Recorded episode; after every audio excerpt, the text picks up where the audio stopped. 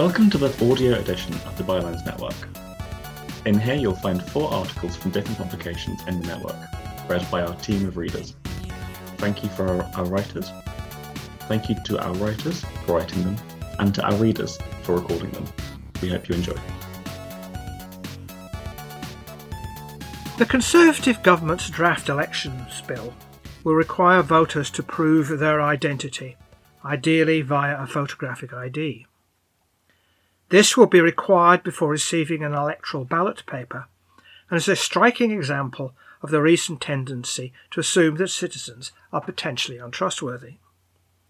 It also shifts the onus to prove identification onto the individual via their relationship with the central state rather than the local community.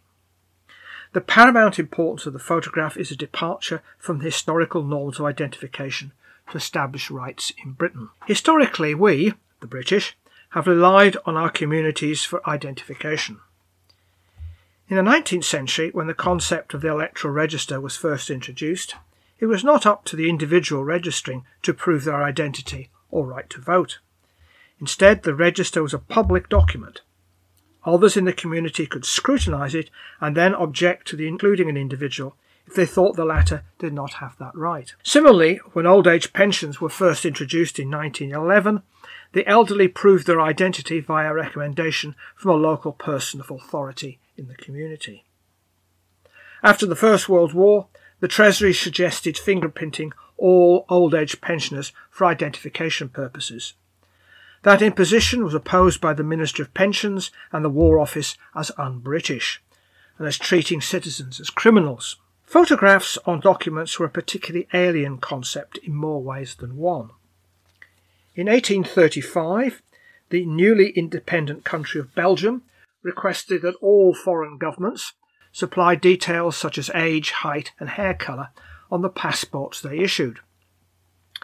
In the resulting exchange, the then British Foreign Secretary, Lord Palmerston, described the passport system as repugnant, and the request for personal particulars offensive and degrading. If the Belgians wanted to destroy their tourist industry, Palmerston thundered that was their own choice. A viewpoint that the current British administration would find incomprehensible. It was not until the First World War that the British began to issue passports with photographs. That was part of an international movement to regulate population movements during the shift to total warfare. The British introduced passport photographs only in agreement with everyone else. But what they did not do was to introduce photographs on internal documents. Even during the two world wars, identity documents held by most people did not contain a picture. During the period 1939 to 1951, the only form of personal identification was a signature. The photographic driving licence did not appear until 1997 and only replaced a green paper licence in 2015. This avoidance of photographic ID did not apply to foreigners or aliens in the UK, who had to carry photographic ID from 1914 onwards.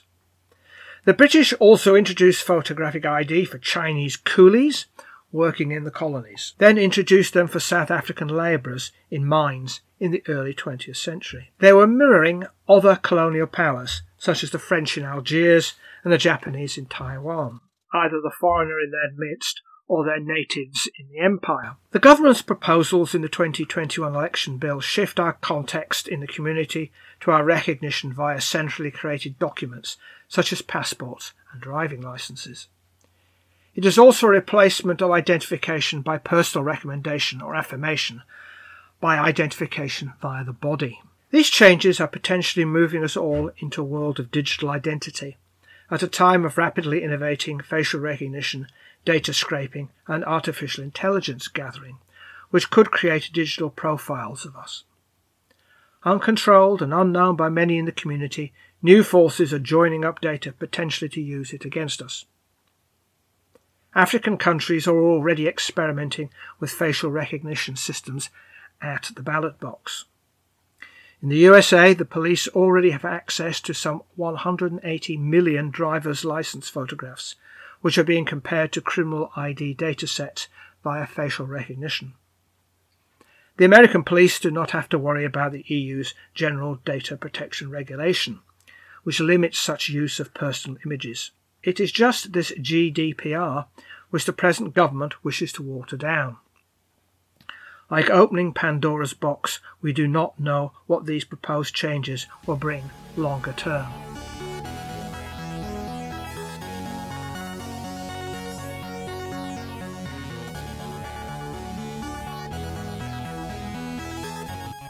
Suffolk County Council's send failures exposed after damning report. Pupils are inappropriately placed, data inconsistent and at times misleading. Schools described receiving sensitive documents which they did not feel they should have seen. Suffolk County Council published an independent report into some elements of its Special Educational Needs and Disability Services, also known as SEND. Overseen by a team from Lincolnshire, the 21 page report revealed a lengthy list of failings. It is a damning read, but its findings will come as little surprise to the families who have been desperately seeking change for years. It is they who have had to endure long, weary battles just to get the support that they need. It is not the first report of this nature. Two and a half years ago, Ofsted and the CQC published their re inspection into Suffolk Send services, which came to equally scathing conclusions. However, for hundreds, perhaps even thousands of children and their families across the county, there has been little improvement in their lived experiences. As ITV Anglia's Rob Setchell said, you only need to listen to the parents to see the human cost of this. While this report is a vindication of what families have been saying for some time, it will only be of limited consolation. It will not replace the lost learning or long periods of social isolation. It cannot compensate for the exhaustion, stress, and emotional turmoil that has been suffered. It will not unpick the damage caused by the days, weeks, months, sometimes even years worth of torment. In ITV Anglia's report, Mother Kerry Ann Y said, We're treated with contempt, we're discriminated against, and we're literally made to feel like we're stupid. The extraordinary courage it takes for parents to take on a council, especially publicly, should not be underestimated. They are taking on a cause wider than just their own, with the experiences of others added to theirs. They are thrust into a spotlight that they never sought, into the local newspaper, onto the radio, and even onto TV. They share deep, personal, painful stories to a wide audience. When considered alongside the pressures that families are already contending with, it is nothing short of heroic.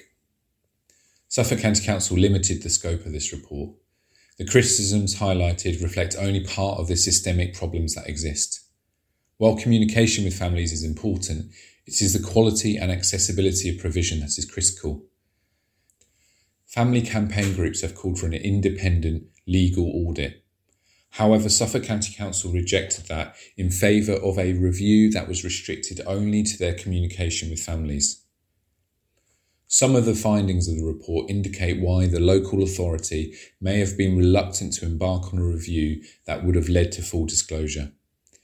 It said some of the reasons Suffolk County Council have for refusing to assess are open to legal challenge. There is an issue of values here too. As I've written about before, Suffolk's send crisis is unlikely to improve until the deep rooted culture problems prevalent at Suffolk County Council are resolved. When it comes to the local authority's ability to fulfil its statutory responsibilities, there seems to be a wish to avoid scrutiny rather than a desire to get things right for children and families. If Suffolk County Council wants to drive improvements, then they must prioritise listening to families and conduct a full investigation, irrespective of the legal or public relations fallout that may result. Suffolk Parent Carer Network, SPCN, closed earlier this year with a lack of progress on send issues and the absence of genuine cooperation and co-production from Suffolk County Council cited as some of the key reasons.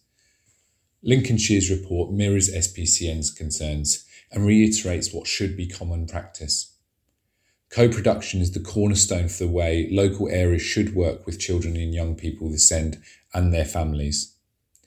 Given this, it is discouraging and worrying that Suffolk County Council have written their own action plan seemingly without the involvement of a range of partners, parents, and children and young people. Co production has to mean just that. It cannot just be a buzzword. Families have to be central to and play an active role in any work going forward. Yet, after being largely sidelined in the formation of the review itself, families played no part in the action plan produced in its aftermath. In the latest Children and Young People Board update, a recent Department for Education revisit is cited. Even when allowing for poor minute taking, the DFE's initial response to the review came across as blase in the face of such a damning report. DFE advisor noted the findings from the independent review could apply to many other local authority areas and the context of a near doubling of EHCPs over the past five years in Suffolk. It begs the question if such troubling findings are commonplace throughout the country, why is the DFE content to be little more than bystanders? Thousands of children and families are suffering the consequences of shoddy practices Yet the DFE are essentially shrugging their shoulders and saying, that's the way it is. While in no way absolving Suffolk County Council and other local authorities of their failures, the government has largely ignored, if not compounded, the SEND crisis. Suffolk County Council may have offered an apology, but we've been here before. These issues have been raised for years. We have seen equally condemning reports come and go. Yet improvements have been limited and glacial, and all too often, Suffolk County Council have attempted to deflect from their failings rather than putting families first. Let's hope this is a watershed moment. Families cannot continue to suffer in this way.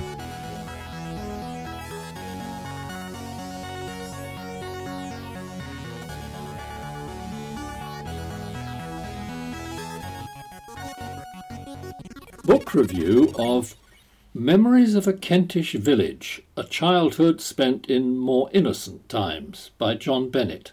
Foreword by Sir Michael Morpurgo, OBE, published in June 2021. The review is written by Charlotte Le Bon and read by Steve Whitley.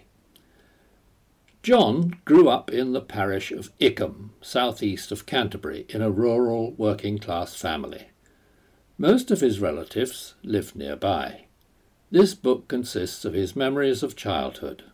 As he puts it, Portrait of John Bennett. He writes, I think we were lucky to have been children during the 60s and 70s.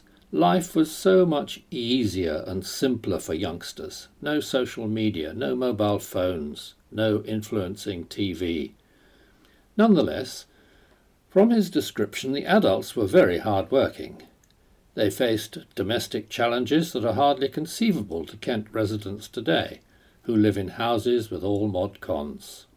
Also, it's worth noting that children like John, of that generation, used to get ill quite frequently, either from illnesses that are now vaccinated against, like MMR, or more likely, just because living conditions were not as sanitary. In early childhood, his home was a tied estate cottage in Bramling. It was so badly maintained that his cot once fell through the floor to the room below. As there was no electricity, lighting consisted of gas lamps on the walls of the living room. Candles or paraffin lamps lit the rest of the house. Radio, the one source of evening entertainment, was powered by a large battery. The living room was the only heated room, with a coal fire. One took a bath in a tin bath in front of the fire, with water boiled on the kitchen stove. The toilet was outside. John's maternal grandparents had known better in Folkestone, electricity and flush toilets. But after their house had been bombed during the war, they'd had to live in one of a row of cottages in the village without electricity. Toilets were in sheds outside, with buckets that had to be emptied into pits dug in nearby fields. Throughout rural Kent, cesspits in the garden were the norm, as I recall from my own childhood. A lorry came round every year to pump out the contents. Main drainage came to the villages only in the 70s. The village economy, as described in this book, consisted of several independent shops in each village grocery, tea rooms, sweet shop, and so on. There was also a working mill, a working forge, and a pub supplied from the brewery with barrels on a horse drawn wagon. Most adults worked in the farms around the villages. Traffic was much less than nowadays, as most people walked or cycled to the shops. John recalls an aged aunt who used to cycle more than 20 miles to visit relatives. The children took the buses to local schools. John's father, Fred Bennett, took over the Ickham General Store in 1971 and ran it for some 20 years. The shop had been run by the Coombs family for 200 years. Selling groceries involved scooping up dry goods from wholesale bags, weighing them, and putting them in paper bags for the customer. Fruit and vegetables were mostly seasonal, much from the local farms, including mushrooms and watercress. Meat was cut and sliced in front of the customer. John's mother used to cook whole gammon to be hung from the storeroom ceiling until sold in slices in the shop. Deliveries would be made in a van, or even in snowy winters, by a sledge from the van. I'm surprised that John didn't recall grocery delivery by bicycle, which was the norm for some products like bread in our village. Supermarkets with pre-packaged food eventually took over the customers as people increasingly bought cars and were happy to travel in them for their shopping. The village shops closed in the 1990s and thus began our more planet-harming consumerist shopping habits. John's descriptions of how he played also show the contrast with today's children. He writes, We did our own thing amused ourselves while our parents were working. They were allowed to play in the local woods so long as their parents were told where they'd gone. The same in my childhood. The boys once earned some pocket money by trapping eels in an old tyre. They made a raft to float on the stream. They tobogganed down snowy slopes on an old tin tray. As he got to his teenage years, John took an interest in how radio works. By the age of 14, he could drive a tractor and use a shotgun. He took a motor scooter to pieces to repair it. In the Air Cadets, he learned to fly. But in the end, John worked in the motor trade, along with a spell in the army. This book is well worth reading and has been called a Kent version of From Larkrise to Candleford. It has a foreword by the famous children's writer Michael Morpurgo, who was a schoolteacher in nearby Wickham in which he says, We need to understand the lives of those who came before us. That was a review of Memories of a Kentish Village, a childhood spent in more innocent times, by John Bennett. The review was written by Charlotte Le Bon and read by Steve Whitley.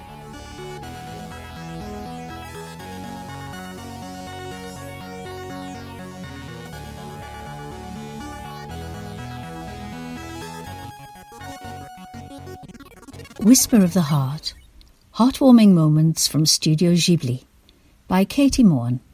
Read by Janine Burkett. Whisper of the Heart is a romantic movie from the renowned studio Ghibli that portrays two young people following their artistic passions and falling in love. The film represents artists starting out in their fields who wonder if they have the skills to make it as artists. Artists' Dreams Other Studio Ghibli movies have explored similar themes in more metaphorical ways – but Whisper of the Heart directly shares the story of the struggle artists face with their creativity and passion. The movie also portrays a lovely romance between Shizuku and Seiji, who encourage each other to pursue their passions, even if it means they can't see each other all the time. The teenagers care about each other's goals and futures more than their own desires to spend time together because they both understand the struggles of achieving your dreams as artists. Female lead in Whisper of the Heart. Shizuku goes against the trope of the perfectly organised, straight A, stuck up female leads that are often seen in teen romance movies. Like a lot of Ghibli's heroines, she is messy, disorganised, loud, and complains a lot. She's a typical young girl, which makes her both realistic and relatable. It's not often that girls with these characteristics are seen at the centre of children's animated films. Instead of trying to protect the unrealistic image of what girls are supposed to be like, Ghibli movies represent real people. Most importantly, Shizuku speaks her mind, whether that's to her teachers, her family, or her classmates.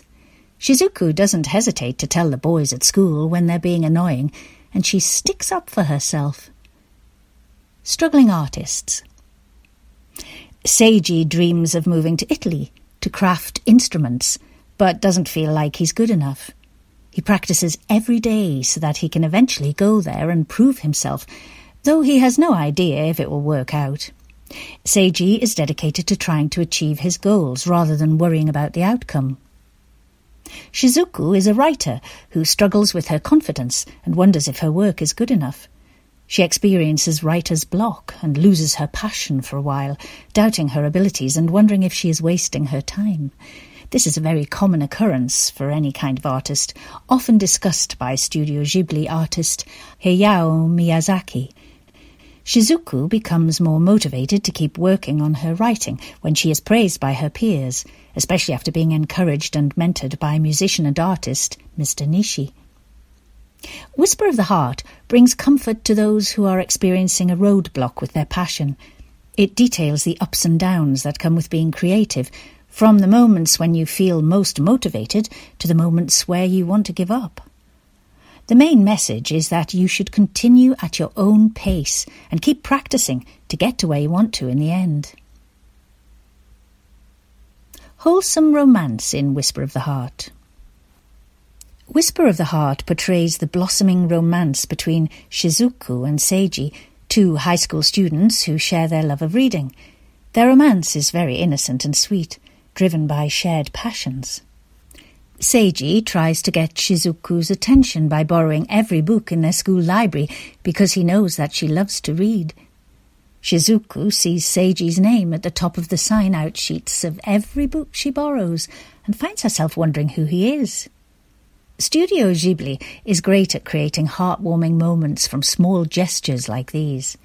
Seiji teases Shizuku when they first meet, but they soon fall for each other the way that young people do when they have no experience with relationships yet. This being said, they share a healthy relationship, encouraging each other's passions. They both work hard to each individually achieve their goals. Though they're so young, they focus on growing as individuals so they can see each other get to where they want in the future.